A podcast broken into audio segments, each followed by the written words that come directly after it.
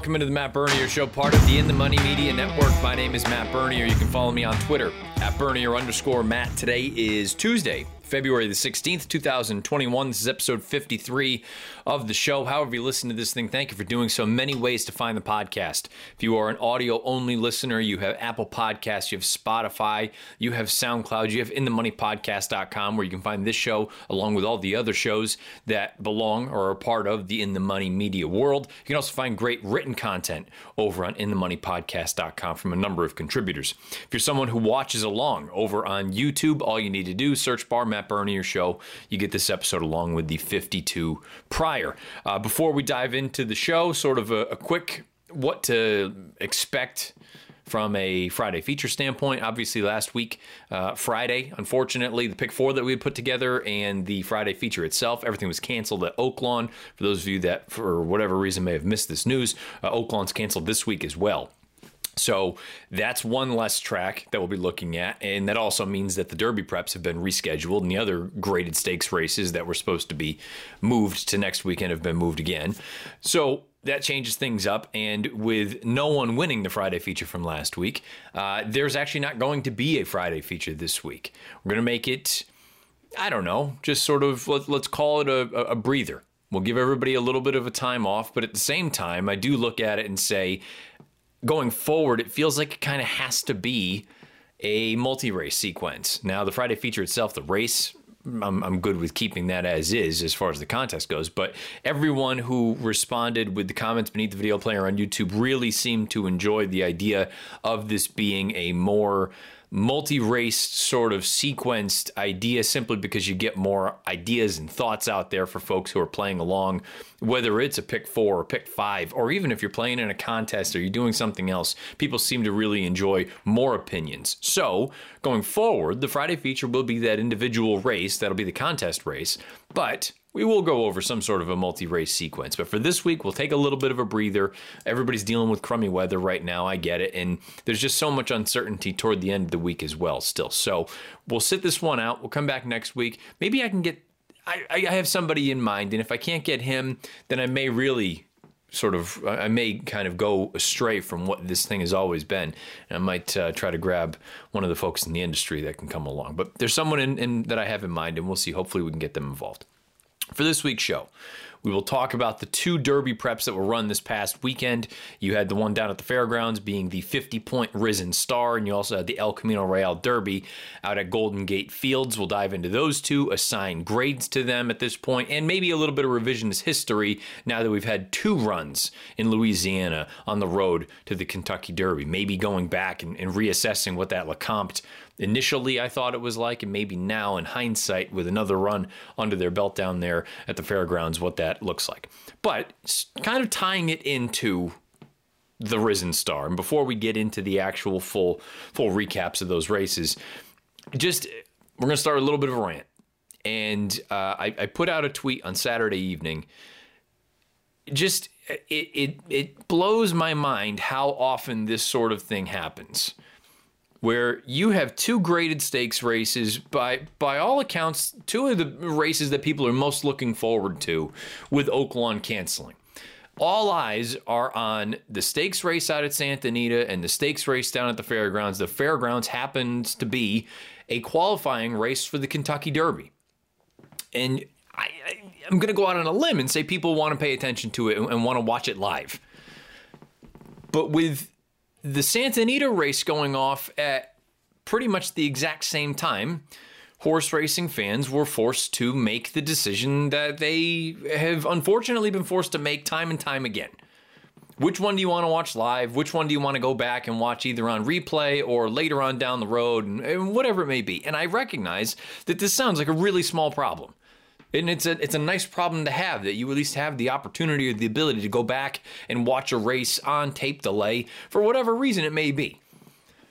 But it shouldn't happen to begin with.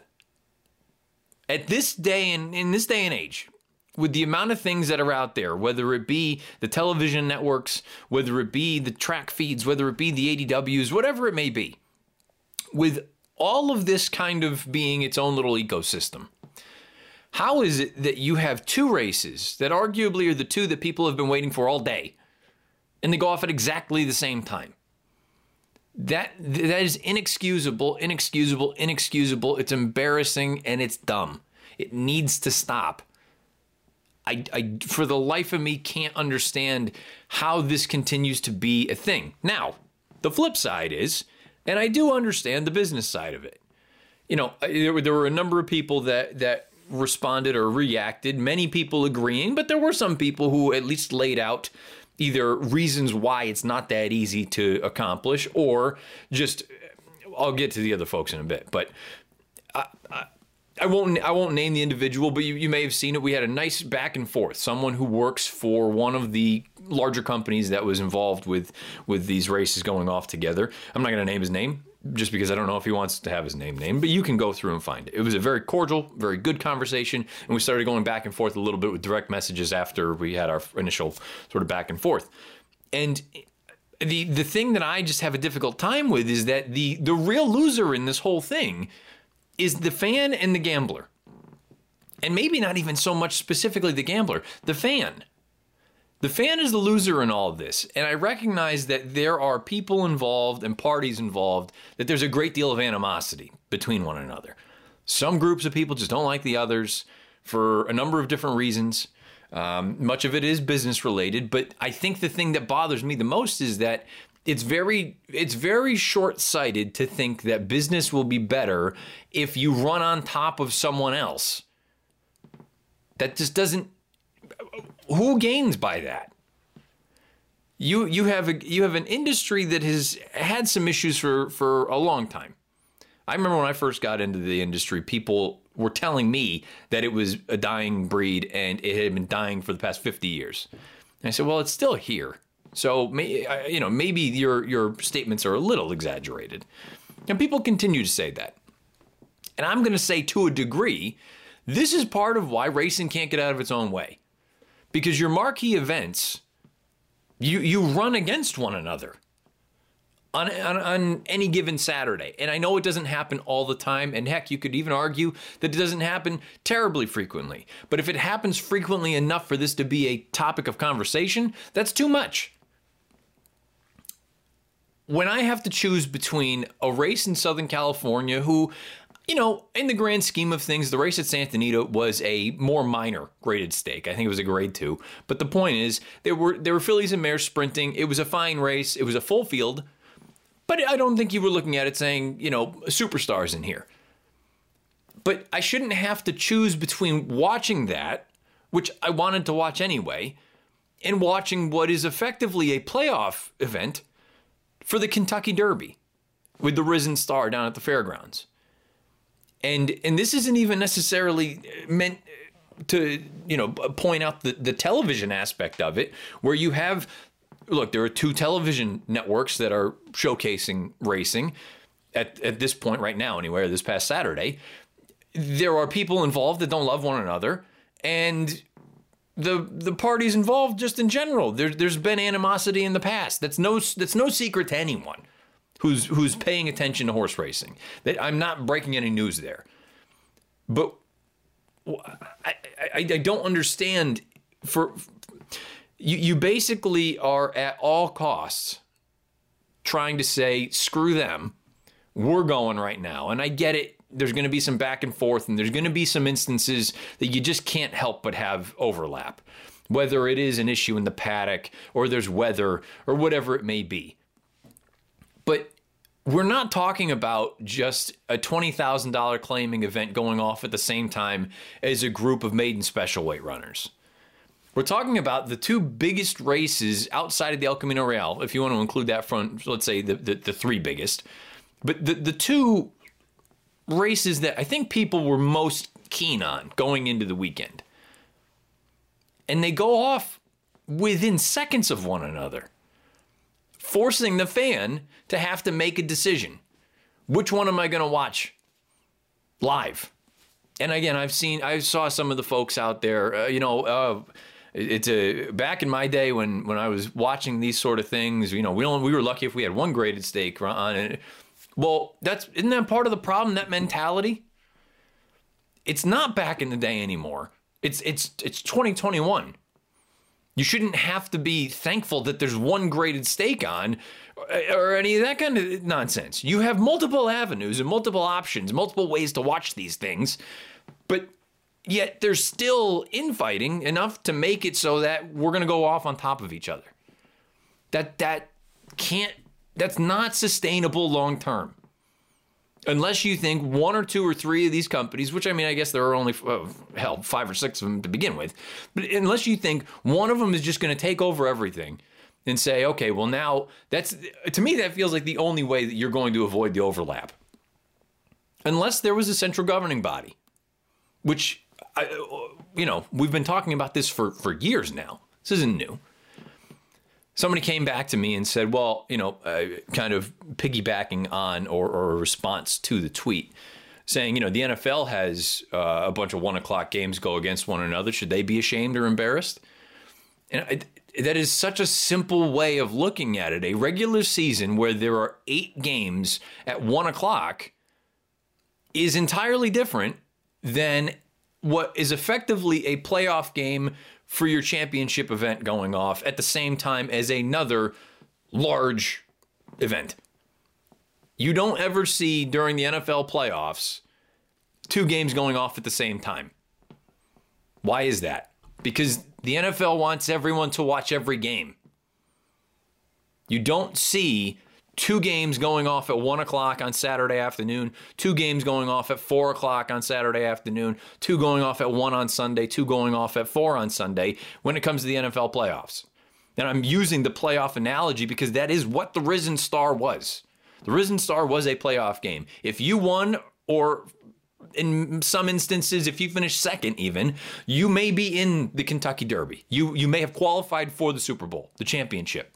Whether the Derby should or shouldn't be the Super Bowl sort of comparison that we have, I don't think it should be, but the vast majority of people do. You shouldn't have to then sit there and say, you know, I, I want to bet this race at Santa Anita, and I, I, I, like a horse in here, and I've been a fan of hers, and, and this, that, and the other. I'll watch it later. Or vice versa. Ah, you know, the, the fairgrounds race, uh, I'll catch it. You shouldn't have to do that. And you also shouldn't have to have 15 screens going on if you don't want to watch these races live. That that shouldn't be a thing today. 50 years ago, okay, uh, cool. Things have changed in 50 years. Get with the times. This shouldn't be a problem today. Now, again, I recognize there are instances where you get, you know, horse flips over in the paddock um, weather delay. Again, you know, I, I, keep going back to that sort of thing. Technical issues, whether there's a electricity issue. We've seen the tote malfunction in the past. There are a number of things that, that can lead to sort of delays. And and I get it. That that's unforeseen. There's nothing you can do about that. I, I I genuinely believe we're just at a point now though where people want to feel like you at least care. Even if it doesn't work beautifully because, and I'll show you in a minute, I said, just for ha-has, kicks and giggles, let me put together the Saturday schedule with eight tracks running and try to make it as far apart as possible so there is as little overlap as can be. And uh, again, I, I, will give the folk, the television folks, you know, in all fairness, it's not an easy thing to do. I get that. I, I do really do believe that, and I recognize that going through, and just it, it, it, it's not as easy as it sounds, but it's also not brain surgery. And who's to say when you can see something is brewing that hey, look, the, the schedule's been great all day. We're getting closer and closer. We we gotta just kind of massage this a little bit. I'm not asking you for 20 minutes between the two of them. Can you give me five? And I know there are hard outs with the television side of things. I get it. I've working with NBC. I mean, I, you have times that you need to be off. I get it. But on a just a regular Saturday, who why can't this be a little bit more of a proactive thing? So, now again, easy for me to sit here and say, you know, uh, however many miles away from all the action is, easy for me to sit here and say this, but I know I'm not alone based on the response and the reaction from that tweet that I put out. And this this the big thing is it it's not even that I'm asking for a complete overhaul. Just act like you care. That's all. People are getting fed up with the same stuff day in, day out when it comes to racing. We all love the game, but you can only kick them so many times before they say enough of this. It's not going to work. Why do I keep putting myself through this? Just show that you care a little bit and you're trying a little bit. That's all. And I think people will give you the benefit of the doubt. Random things happen, random things happen. But if it looks like you have two major events on one day and they could potentially, within a shred of, of possibility, go off at the same time, hey, why don't we why don't we hold one back a little bit? Maybe the one that's not necessarily on national television or whatever the case may be. Let's hold let's hold them back 10 minutes. We've seen it in the past. Tracks will hold I'm making it up for the Preakness. Preakness is getting ready to go off. We are going to now, instead of have 20 minutes or 25 minutes between races, we are going to have 40 minutes between races. And I know a lot of it ties into the television coverage and why you can and can't do that sort of thing. But if you can do it then, you can sure as hell do it now. Unless it is just su- such a tenuous situation between multiple parties of, of folks who don't really love one another that for the greater good, you're willing to say, screw it. We're going to just go for it. Now, we're going to take a look at my little mock up of a Saturday afternoon. And I get it, it's far from perfect. But just hopefully, this illustrates some possibility of what could be done if there was a national governing body. And I get it, different tracks talk to each other when the TV thing is is a reality. They try to make sure that there is no overlap. I understand that entirely. But at least if you showed the folks something along these lines from some sort of a central governing body, if you made it public, I think you would have a lot more sort of sympathy as opposed to, guys, this is really difficult. Well, I get that, but you know what? Uh, getting hit by a bus is pretty difficult too. Happens, but it's difficult. So can we can you at least show that you're, you're trying or at least give us the layout? The lay of the land to say here's what we this is what in a perfect world the saturday looks like. I'm going to show you what i threw together. I'm not a tv executive. I don't work for any of these companies. Just throwing it out there. Let me know what you think of it. I'm not going to spend a ton of time on this. You can see if you're over on YouTube, this is a, a spreadsheet with across the top Eastern Standard Times for posts. And then on the left, in the first column, you have the eight tracks that would be running sort of this time of year on any given Saturday. Four of them are highlighted. I consider those the four majors. I understand you could, you know, fold fairgrounds into that. I, that's just the way that I went about it. And again, do with it what you will.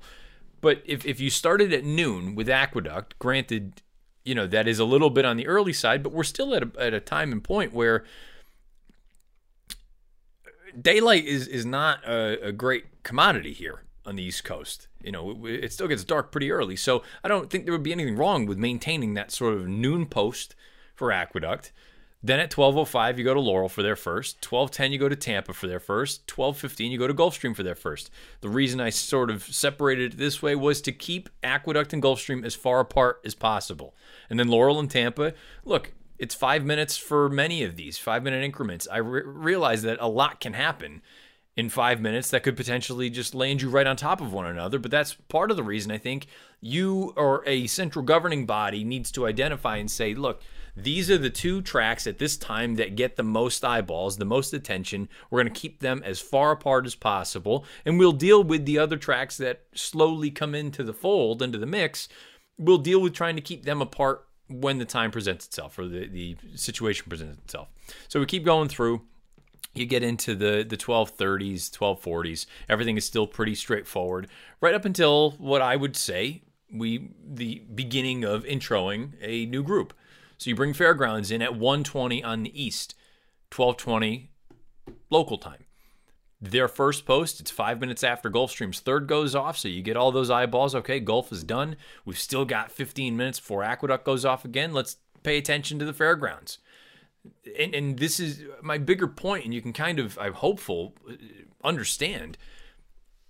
Keep them as far apart as you possibly can because that's going to entice people to continue to bet on them. And I know they're going to bet on them no matter what, but at least do everybody a solid and give them the opportunity to see as the horses load into the gate if something weird happens. If their horse dumps the rider before they load in, and you say, you know what, I don't like that, I want to cancel my bet, as opposed to saying, I have to watch one of these feeds right now because there's a race going off. Meanwhile, I have no idea what the hell's happening in Maryland. It just it, it doesn't make a great deal of sense to me, but you know, uh, it is what it is right now. Hopefully things will change. You can see we keep going through now. So there are five tracks in the fold at this point. You've got the four East Coasts and you've got the fairgrounds. Now, at 155, I say, all right, let's roll in Oaklawn. 155 Eastern, 1255 local. We've got a scenario now. Five tracks are going at one time. None of them are overlapping with one another. Everything is clean and understanding. Five minute increments, a lot can happen.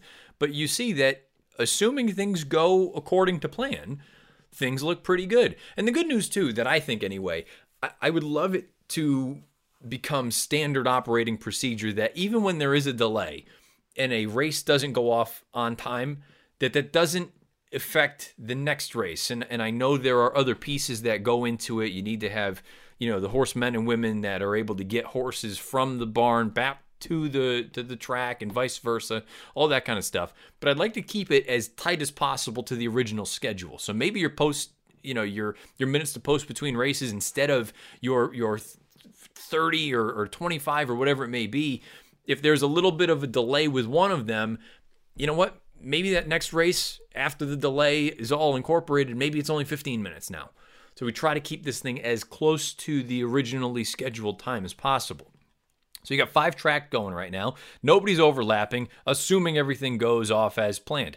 Things get a little bit interesting when you start to add in the West Coast races, but that doesn't come until four o'clock. So if you take a look and see all these numbers that I've got, these are the, what race these tracks would be on by this point. At 3:55, the fifth race at Oaklawn would go off. By this point, Go, uh, Fairgrounds has run six races. Uh, Gulfstream's run eight. Tampa's run eight. Laurel's run eight, and Aqueduct's run eight. Now, I did all these based on 12 races or 11 races, perhaps. I don't know. I'll look at it when we get there. But that other piece is that doesn't really happen. I mean, Aqueduct very rarely is running that many races this time of year for a number of reasons, whether it's uh, just daylight or cold weather or whatever. But the the point is to make it as as wide expansive as possible to show what you can and can't do with certain timing. Four o'clock is when things start to get a little bit a little bit dodgy just simply because now we've added in the West Coast. Now, Santa Anita, have them kick off at four o'clock. Aqueduct's ninth would be going off at four o'clock as well. So, yes, you're going to get some overlap, but in all likelihood, the opener at Santa Anita is not going to be a stakes race. And yes, maybe you're going to want to play the pick five or, or whatever it may be. But the reason I didn't move this to 405 is because in reality, Santa Anita and Laurel are owned by the same people, and uh, Aqueduct and Santa Anita are not. So you're more likely to go on top of someone that you are not in the same household with. So, you know what? You got to make some calls. This is where that sort of difficulty lies. I, I, I recognize that and I, I understand that. You could also flip these two if you really were so inclined to move Golden Gate to the four o'clock hour and say, you know what, early on, Golden Gate's going to handle less than Santa Anita is any day of the week. Uh, let's flip them and move Santa to the 410 window, where yes, you're going to be on top of Tampa, but in all likelihood, you're not going to lose as much attention as you would if you're going up against Aqueduct. And the ninth race at Aqueduct on a Saturday is probably a stakes race or something along those lines. So you can massage this a little bit. But you can see now we've got eight tracks running at the same time, and it's going to be like this for about an hour, roughly.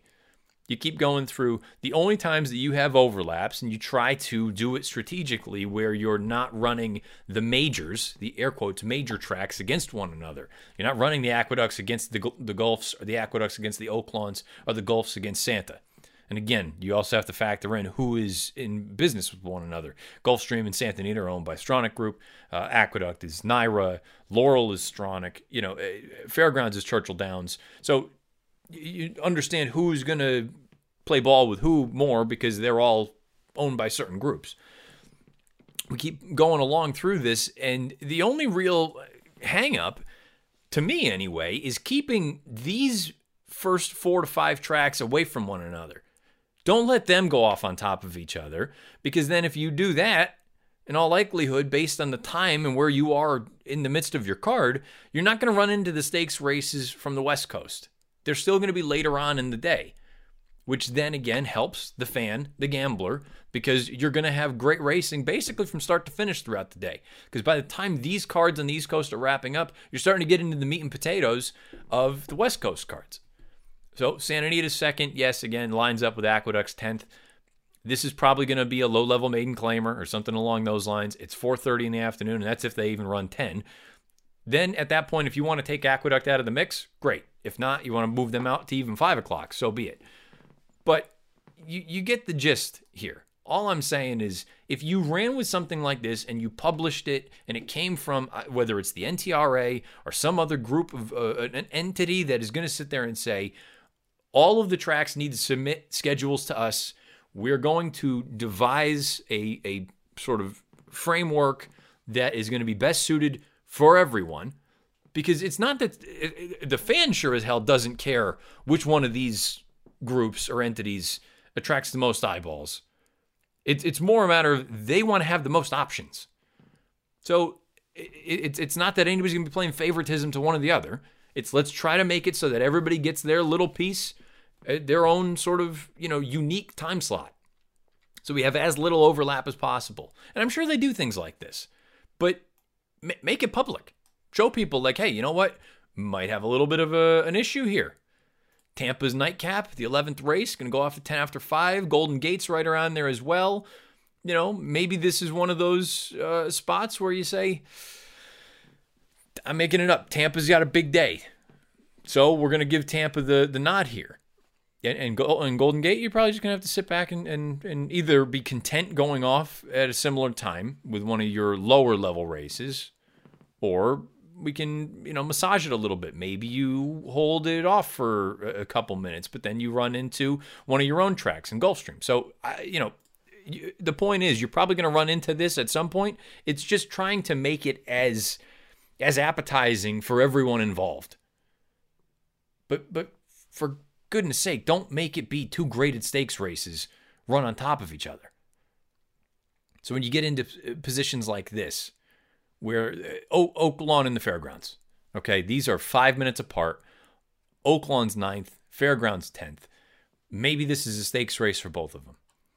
And if that's the case, maybe this turns into one of those where we have it, we already have it built in. We say, you know what? Based on the landscape, we see the 605 slot is, is open. Oaklawn, you're probably you're both kind of in the same ish area as far as daylight is concerned. Uh, let's move this one over to the 605 window. So we're gonna we're gonna have a little bit more post time between our most recent race, which would have been at 5:25. It's gonna go off almost 40 minutes later. I get it, not ideal, but we want to have as close to our own unique window as possible. And again, this is what someone who is just basically their job is to look through and say, how can we make everybody as close to perfectly content as possible, as opposed to just having tracks saying, we're going at this time, regardless of what these other guys are doing. That doesn't seem like it's the best recipe for success, does it? Just my opinion. And you can see it carries on this way. So, just a quick little mock up. Uh, let me know beneath the video player on YouTube or on Twitter at Bernier underscore Matt. Am I barking up the wrong tree? Is this a complete waste of time? You know, they've been things have been operating the way they have been for uh, however long horse racing's been around here in the states, hundreds of years at this point. I would just, I think the public, the fans, and the gamblers would appreciate at least showing that you're trying to play ball to make as many things available as possible without stepping on one another's toes. That's all.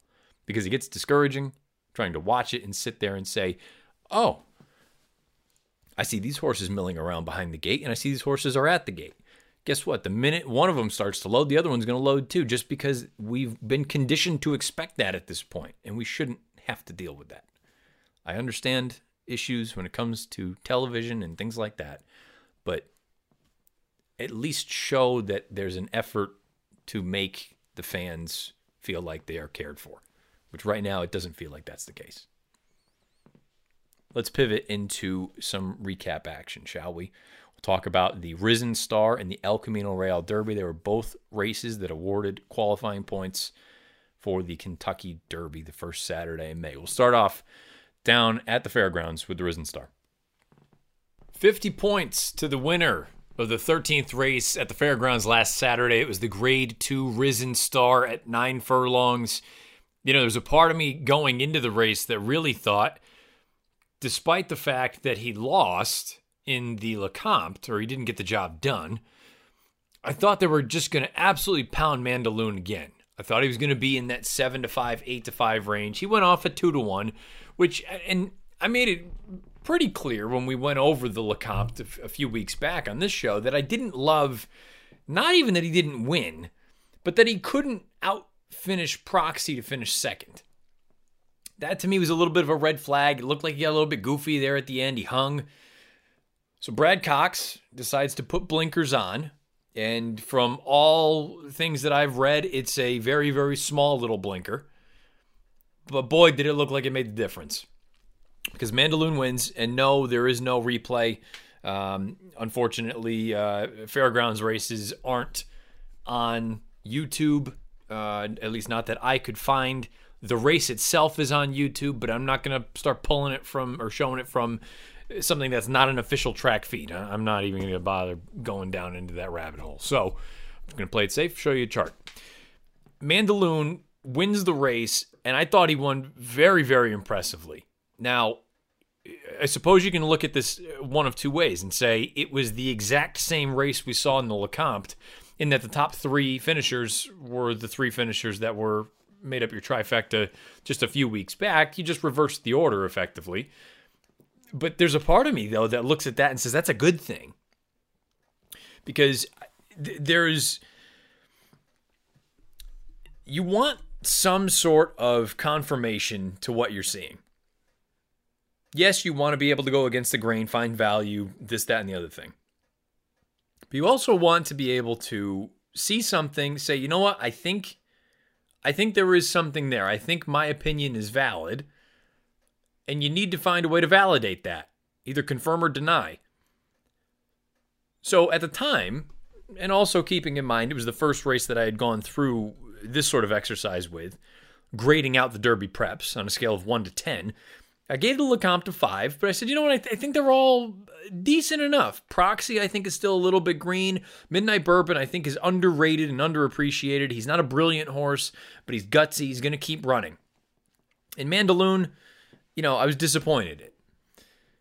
Well, the blinkers go on, and it's an entirely different story because as opposed to, I don't want to say hanging his chance the way that he did four weeks ago – when Florent Geroux asked the horse to pick it up, he did so and did so relatively quickly.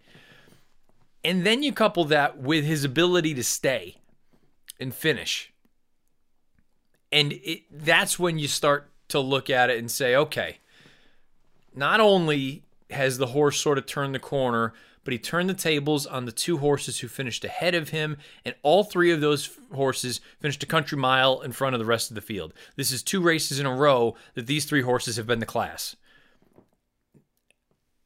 Now, Devil's Advocate would say they've defeated not the exact same field, but many sort of similar types of runners. So, how good are they really? What happens when they take on better horses? Someone who is going to fall on my side of the argument is going to say, these horses continue to improve. They're getting faster and they're finishing their races.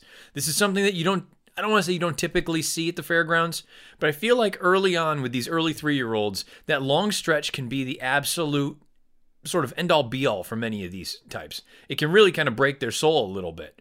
We've seen so many of those horses that final eighth of a mile, they pop to their left lead, or the final 16th, and they're just flailing. They're saying, Where's the wire? Where's the wire? That is not the case with any of these three horses. Mandaloun finished very well. Proxy, if you're just going based on the final eighth of a mile, actually finished faster than Mandaloun did. And Midnight Bourbon, while he wasn't finishing as fast as the top two, it's not as though he was coming to a crawl. He was still staying on. I, there's a part of me that is very, very quickly turning twofold. Thinking that, yes, it's the middle of February. We still have two and a half months till the first Saturday in May. But I have a, a sneaking suspicion, health being the, the, the most critical aspect of this whole thing. I have a sneaking suspicion these are good horses and not just not just good that the, these could be very very good horses. From a speed figure standpoint not only did they all improve but they improved in that fashion that i i just i continue to beat that drum.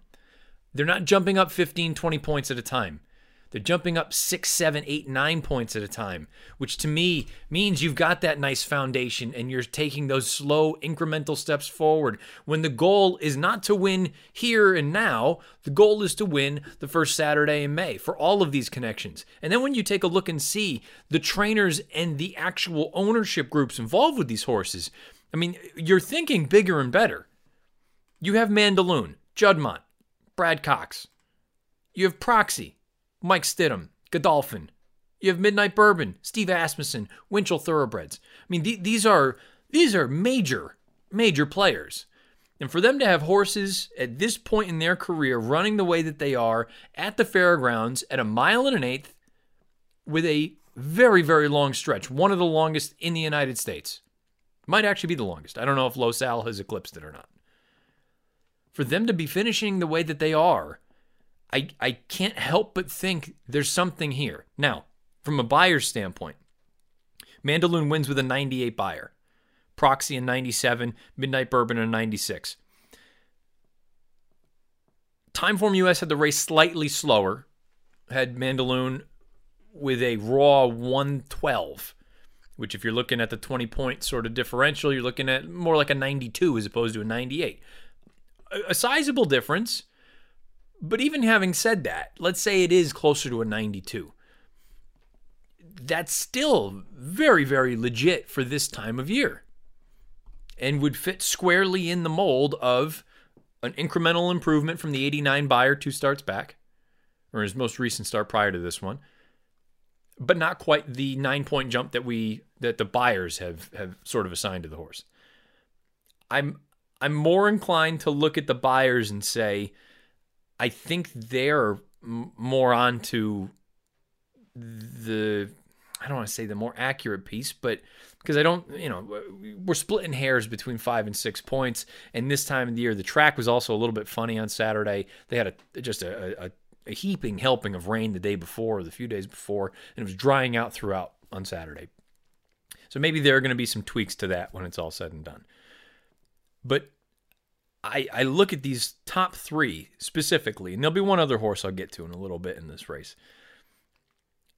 I, I can't help but think there is some serious potential for horses to make noise as three year olds here in 21, specifically Mandaloun. Now, I did not love him coming out of the Lecomte. You can go back and listen to that pod. That was only a few weeks ago. It was probably, what, four episodes back? I didn't for the hype that he carried into the race, I didn't think he delivered. And I thought he was good. I thought he I, I picked him in that race in the Lecomte. But I didn't think he delivered. And it's it's a handicapping piece that I would strongly encourage those of you who have never really looked at this sort of thing to factor in. I am not a workout expert. I don't I you know, I, I think I can tell the difference between a good workout and a bad workout when you see the tape of it. But if you're someone who doesn't really care about what they look like or anything like that, and you look at the times, times and workouts eh, are, you know, it's very subjective sort of thing. Some trainers work their horses fast, some of them work them slow. Um, you know, uh, how does the horse go in that workout? There's so many different aspects to it that just the time and, you know, where they ranked in the, the 50 horses that worked a half mile the other day it's it's very difficult to really make heads or tails of that just based on the number. The one thing though that I've had success with in the past, and I would encourage you to at least explore it as a possibility, is finding a horse like Mandaloun, who throughout all of his workouts was what I would call an inoffensive workhorse. He, he never did anything that looked on paper to be, you know, just horrifically slow. But coming out of the Lecomte, there appeared to be a, a decided difference in his workouts from a time standpoint. And you see going into the Risen Star, he has an equipment change. Blinkers go on.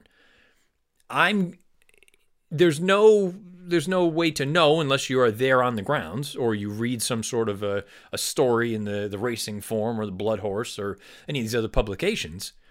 But I'm going to make the educated guess that those two workouts coming out of the Lecomte came with the blinkers on.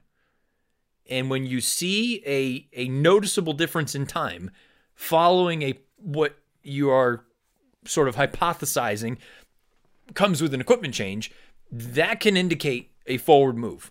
That can indicate a pretty big difference. And it doesn't have to be blinkers on, it could be blinkers off. But I've had success with it in the past, and, and I did a podcast, uh, Trust the Profits, last week on uh, Wednesday night, Thursday night, something like that. And I said that when you see that sort of move, it wouldn't surprise me if Mandaloun did take that step forward on Saturday. I was so disappointed with the Lecomte effort. Wouldn't surprise me if this is sort of a harbinger of things to come. The blinkers go on. He has that tactical speed. When Flo hits the button, he goes.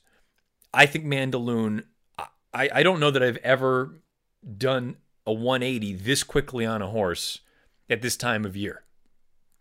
Going from really not being thrilled with him to looking at him, given the connections, given everything about the way that the horse moves and runs and his progression, the way that he has moved. He's run four times. He's gone from 75 to 82 to 89 to 98.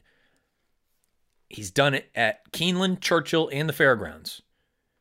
You don't have to worry about a wet track. He's won on a wet track in the past. He's overcome trouble. He's overcome ground loss. I, have done a very, very about face. I don't even know if that's the correct, if that's good English. I, I I've done a 180 on this horse, so much so that by the time you all listen to this, it'll have come and gone. I only posted it for one hour on Twitter. I said I've, I've had success. For those of you that that may not know this, um, I've had success in the past with future bets for the Kentucky Derby. Um, last year happened to be for the Kentucky Oaks, where you know a, a handful of months in advance you find you see something that visually ticks the boxes, the pedigree ticks the boxes. You know, a number of reasons. You you come to a conclusion, you make a play, it either works or it doesn't work. But typically, I would make my future bets very, very early, either at the end of the two year old year or the very, very beginning of the three year old year. And I always maintain you know, with the, with the Derby future, you need to be realistic about a couple things. I mean, if you're going to even be in the starting gate the first Saturday in May, barring being a heavy, heavy favorite, you're probably still looking at 8, 9, 10 to 1, even on these sort of second tier contenders.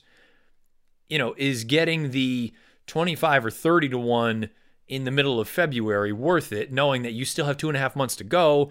And on the day of the race, sure, you're only going to get half or, or a third of the price that you would have had. Is it worth it to just wait it out, save your money, and say, you know what, okay, rather than play, I'm making it up, 50 to win on the horse in a future at 30 to 1, uh, let me play 100 on him to win day of the race at 15 to 1.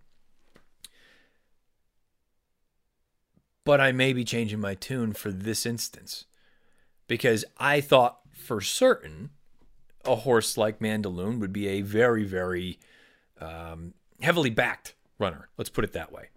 And he is. He's a heavily backed runner. But not nearly as much as I had thought he would be. I figured he'd be in that 12 to 15 to 1 range. He's 25 to 1 in a number of different markets. And when I see that, I think, okay, this is a horse who is for all intents and purposes, in the starting gate. He earned 50 points here for the win. He got a few other points for his third place finish last month. He just needs to stay healthy, and he has a, a spot in the starting gate. So he has one of the 20. Okay. So there's your sort of, if you just want to go at it and say there's 5%. He has made up 5% of the gate already, assuming he gets there.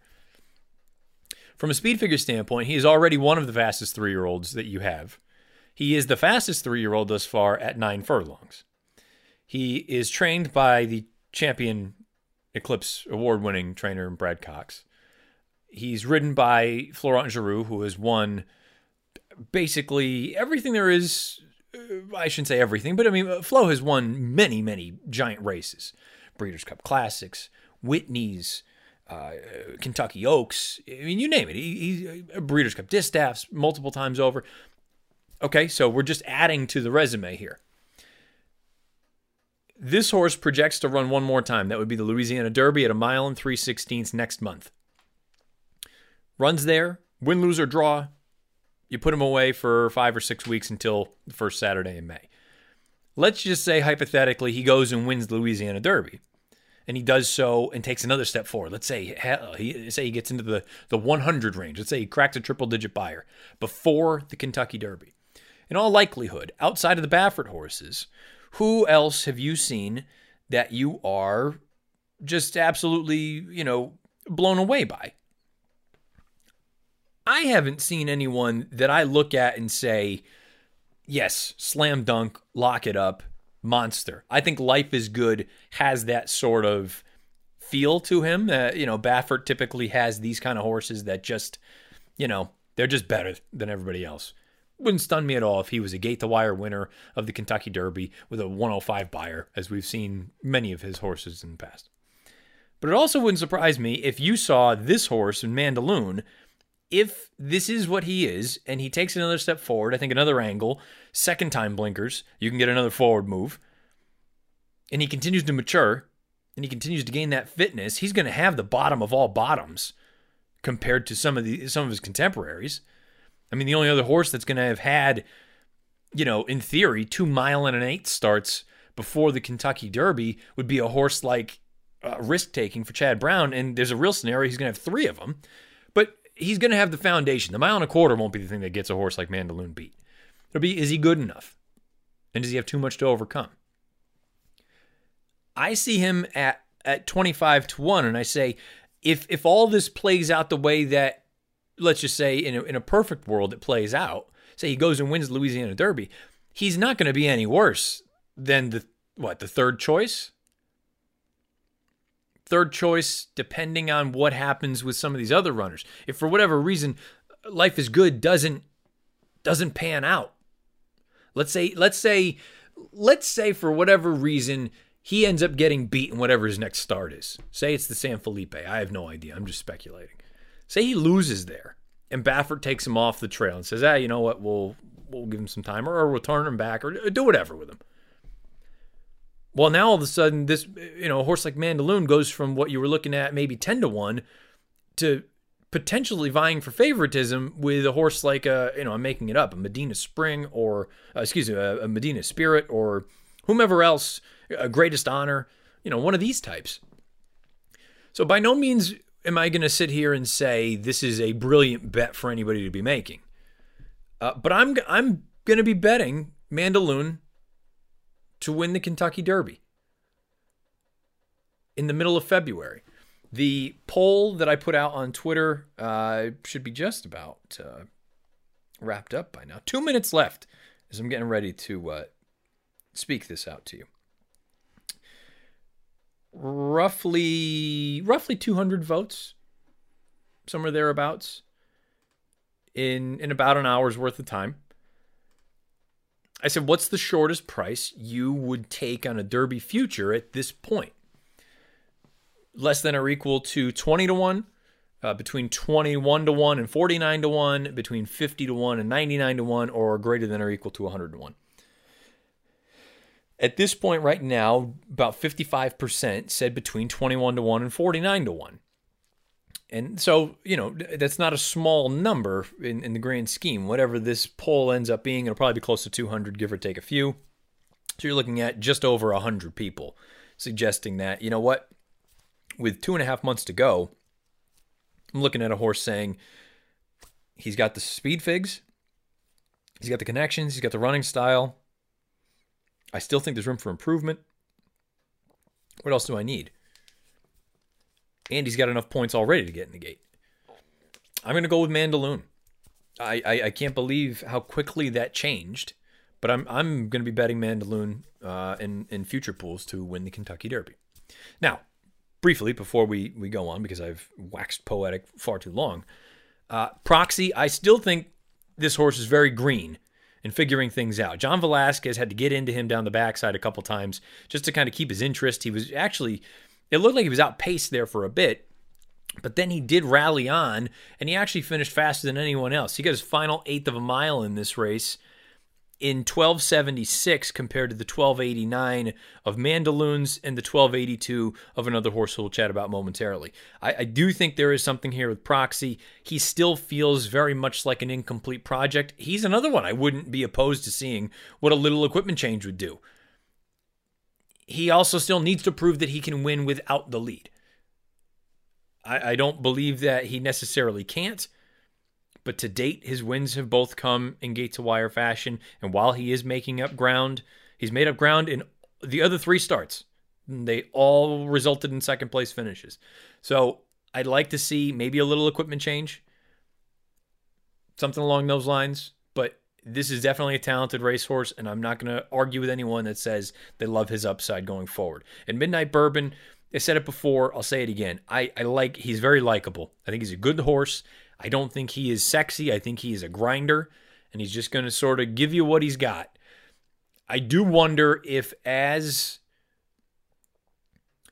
as the water gets deeper, does a horse like Midnight Bourbon perhaps get slightly exposed as being sort of the the B string as opposed to the A string? And I guess when I'm splitting those hairs, I'm thinking a horse who is going to be one who is primed to hit the board third or fourth place finisher in some of the biggest races, could win a grade two or grade three, but when push comes to shove, he's going to be slightly wanting compared to the horses who could potentially end up being the real stars as three year olds. It's too early to really tell. He continues to improve from a number standpoint, but I, I do get that little nagging nagging feeling in the back of my mind that maybe he's going to start to get exposed a little bit. And when I say exposed, not that he's a bum, just that he's that maybe he's not the cream of the crop as far as these three year olds are concerned. Only other horse I want to quickly touch on is Senor Buscador,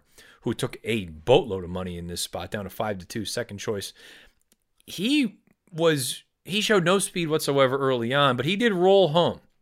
And when you take a look at the final eighth of a mile in 1282 and then the quarter prior to that in 24 and 1 you know he really did put in a nice effort and you would assume you're going to get a forward move off this race my concern is in all of his races he has shown no speed whatsoever and and that I, I don't know that you're all of a sudden going to be able to train and put speed into a horse like this this late in the game if we're thinking first Saturday in May.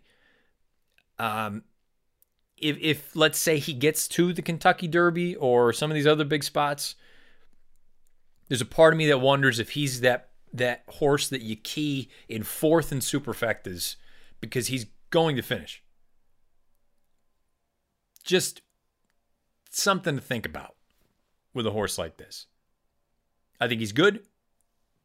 I do wonder a little bit about, boy, you, you're going to have a lot of work to do not only from a pace standpoint, but then you're going to have to work out some sort of a trip from the back of the pack. Reminds me a little bit, and, and not just because uh, Luis Quinonez was uh, riding, but a number of years ago, I selected uh, sudden breaking news to win the Kentucky Derby. I believe he finished fourth at 30 to 1 or whatever it was. But th- that's that's the danger of, of, a horse like that. Rallying from off of it, you need some pace, and you're going to have to work out some sort of a trip. Uh, that would be my concern with Senor Buscador. Certainly a talented runner, though. So, long winded, very long winded way of saying, what do I think? Well, I've gone back and retroactively upgraded the Lecomte. The Lecomte I initially had awarded a 5 on the prep rating scale between 1 and 10. I've now moved it to a 7. And this race here, the Grade 2 Risen Star, I've given 8 out of 10. Maybe that's overzealous, but these top three horses I'm going to be very surprised if two of them aren't in, if not all three of them, in the starting gate the first Saturday in May.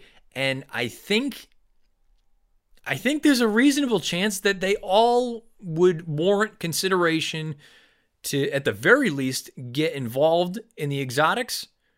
And you could twist a case for them to possibly be considered win contenders the first Saturday in May at Churchill Downs. Uh, very taken by the performance from Mandaloun, and I think he's going to only continue to get better for Brad Cox and company. He gets the job done with a 98 Beyer in the Grade 2 Risen Star, and he has his starting spot in the Kentucky Derby secured. So hopefully he stays healthy. Now, let's pivot to a race that we'll find out if it really ends up being proper Derby sort of. I don't even know what you want to say. If it actually has ramifications on the Kentucky Derby. But let's talk about the El Camino Real Derby from Golden Gate Fields. El Camino Real Derby up at Golden Gate Fields. You know, elephant in the room, you're dealing with a synthetic surface. How is that going to translate when we're talking about horses trying to qualify for the Kentucky Derby? Uh, the favorite was Rombauer on the far outside. Those of you who have followed me for a while know that I, am fond of this horse. I think he's I think he's pretty good. Um, I actually picked him in the Breeders' Cup Juvenile as a bit of a, a flyer, as a bit of a long shot. I didn't think he ran terribly there. Ran a little bit spotty, but you know, the, the biggest problem a horse like this is going to have look, he goes out for top flight connections. Uh, Michael McCarthy is the trainer. He just has no speed. And in races like this, you know, mile and an eighth, synthetic or grass, it's not gonna it's not gonna be the end of the world because he's going to have that late kick, and, and this is sort of this running style is conducive to success on these sort of surfaces. It is not on dirt. Now, we've seen in the past horses who are turf runners or, or synth runners do well at Churchill Downs uh, for whatever reason. And I apologize to anybody who is curious about thoughts about anything else that goes on in this race. I thought the filly Javanica ran really well. Um, but other than that, I really don't have a great deal to say about the race itself. This is going to be specifically about Rombauer. He just doesn't have the sort of natural early foot I don't believe anyway, to get involved early enough to have a chance to win a race like the Derby. He would need an absolute complete pace meltdown, or he would need it to be one of those things where no one else could see out the distance and he can. And everyone will just come to a complete crawl and he'll still be just picking them up down the lane. That doesn't seem to be a likely scenario. You can see him tipping out. He's about five paths in the pink silks right now with the white hat. He's going to come with a really big run down the lane. Incrementally, you take a look at his final eighth of a mile. Everybody else, second fastest was Javanica's at 13.11. Uh, Rombauer came home in 12.64. You know, I, I, would imagine you go on to a race like the Jeff Ruby Stakes at Turfway Park, uh, which happens to be a 100 point prep for the Kentucky Derby. So uh, the winner and the runner up from that race the Jeff Ruby Stakes, will have a spot in the Kentucky Derby. Um, this race itself, you know, great. You get you get the ten points. You're on the board. Um, I think he's a good little horse. I, I don't know if if the dirt is going to be his the surface that he has his most success on, despite the fact that I think he might be best on it, simply because again that running style, boy, it's going to be so difficult. It's it's the same sort of thing I mentioned about Senor Buscador when talking about the Risen Star you you can be a very talented racehorse, but if you don't have any kind of gas early on, I, I just you you need so many things to go your way. Now, it's also worth noting that uh, I believe anyway, and I'm looking through the conditions, and it mentions it, and I assume this is how it will remain. The winner automatically has a spot in the gate for the Preakness. This is a Stronach track, obviously Pimlico Stronach track. So with a horse like Rombauer, maybe. I mean, if they, you know, if, if you win a race like the Jeff Ruby Stakes, assuming that's where they go, you know, you're you're gonna go to the Derby. I mean, most connections, most people involved. If you got a horse that's got a shot, let's take a chance. Why not? It's a lottery ticket. How often can you say you had a horse run in the Kentucky Derby? Or do they go the route of this next start? Let's find out what we actually have as far as dirt goes let's run in. I'm thinking, you know, timing wise, I don't know what it would be. San Felipe is probably going to be a quick turnaround here, but let's run in a dirt race, see what we've got. If he can handle it, great. We know we've got the Derby, we know we've got the Preakness, and if for whatever reason it goes sideways, we can run him in the American turf on the Derby undercard, or we can run him, we can get ready for a race like the Belmont Derby at the beginning of July, you know, something like that. But I, I think the talent is there. I just, I'm not, I'm not sure how that running style is going to translate to the main track against the best of his generation. I think he's a good little horse. He goes out for a good trainer. Um, 84 Beyer, fine starting off point for his first start as a three year old. Um, has plateaued a little bit. I mean, each of the past three starts 82, 85, 84. But starting off point to shake the rust off, I think an 84 is very, very solid. And I'll be very curious to see what we get going forward. I, I, I would be thrilled to see a run on dirt just to see what he can do. Uh, but I, I also wouldn't fault anyone that said, you know what, let's go to Turfway Park, let's collect some points, and let's just punch our ticket to the starting gate for the first Saturday in May beneath the Twin Spires at Churchill Downs. Uh, Rombauer gets the job done in the El Camino Real Derby with an 84 Beyer speed figure. Let's wrap things up with a little bit of an update on the $500 challenge, and we will be all done. Let's wrap up episode 53. I apologize if it's been a little bit disjointed. I feel like all the thoughts are there. I don't know how succinct they have been, but hopefully you've gained something from this. And by the way, uh, prep rating for the El Camino Real Derby, a three. Three out of 10, uh, for the reasons I stated before. Uh, let me know your thoughts, though, beneath the video player on YouTube or on Twitter at Bernier underscore Matt. If you agree, disagree with any of the thoughts about the run at Golden Gate, the run down at the fairgrounds, any of the horses involved? Have I glossed over someone? Am I too hot and heavy for Mandaloun all of a sudden? Let me know. Again, beneath the video player on YouTube or on Twitter at Bernier underscore Matt. We'll button up episode 53 here, though, with the $500 challenge. We have now eclipsed 500 pushed through as far as churn goes. 502 has been put through. We're at 15%. The average odds 5.81 to 1. So if you wanted to look at it and say 6 to 1 odds, roughly 15% strike rate, we're pretty pretty close you know, the, the numbers kind of jive there. Unfortunately, the return just hasn't been great. Um, and again, a lot of it just started with that that slow out of the gates piece, just because when, whenever you get into that kind of a hole, it's that much more difficult to dig out of. But point being, only 48% in the money, which is definitely not great. Uh, $253.50 is what the bankroll looks like right now. So we've sort of leveled off, which is nice. It's good to have some sort of stable footing. But it's also the the double edged sword of this whole challenge is that when the bankroll diminishes, it makes it that much more difficult to get to that $10,000 churn simply because you're not betting as much individually each play because we're only going with 3% or whatever the bankroll is at any given time. So it is what it is. As I've said before, this is nothing more than a fun exercise. There's no time frame for this thing. We're just going to keep going along uh, until we either succeed or we fail. But so far, so good. It's been a good, good little run here, and um, hopefully this week things will continue. Hopefully the weather will improve. Many areas of the country, there's rain down in Florida. Uh, you know, we've seen the, the, the cold and snow going through Arkansas. I have cold and snow here, but uh, you expect that in my, my, neck of the woods. So uh, we'll see what happens going forward for the rest of the week. Thoughts, comments, concerns with any of this and anything else? I'm always all ears to different ideas and things like that uh, beneath the video player on YouTube or on Twitter at Bernier underscore Matt.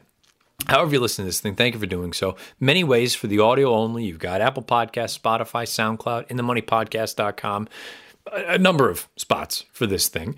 Uh, and if you are interested in the YouTube video, search bar, Matt Bernier Show, this episode along with the 52 prior. Until next Monday, when we are back with episode 54. This has been episode 53 of the Matt Bernier Show. Good luck this week, however you play, whatever you play, and wherever you play.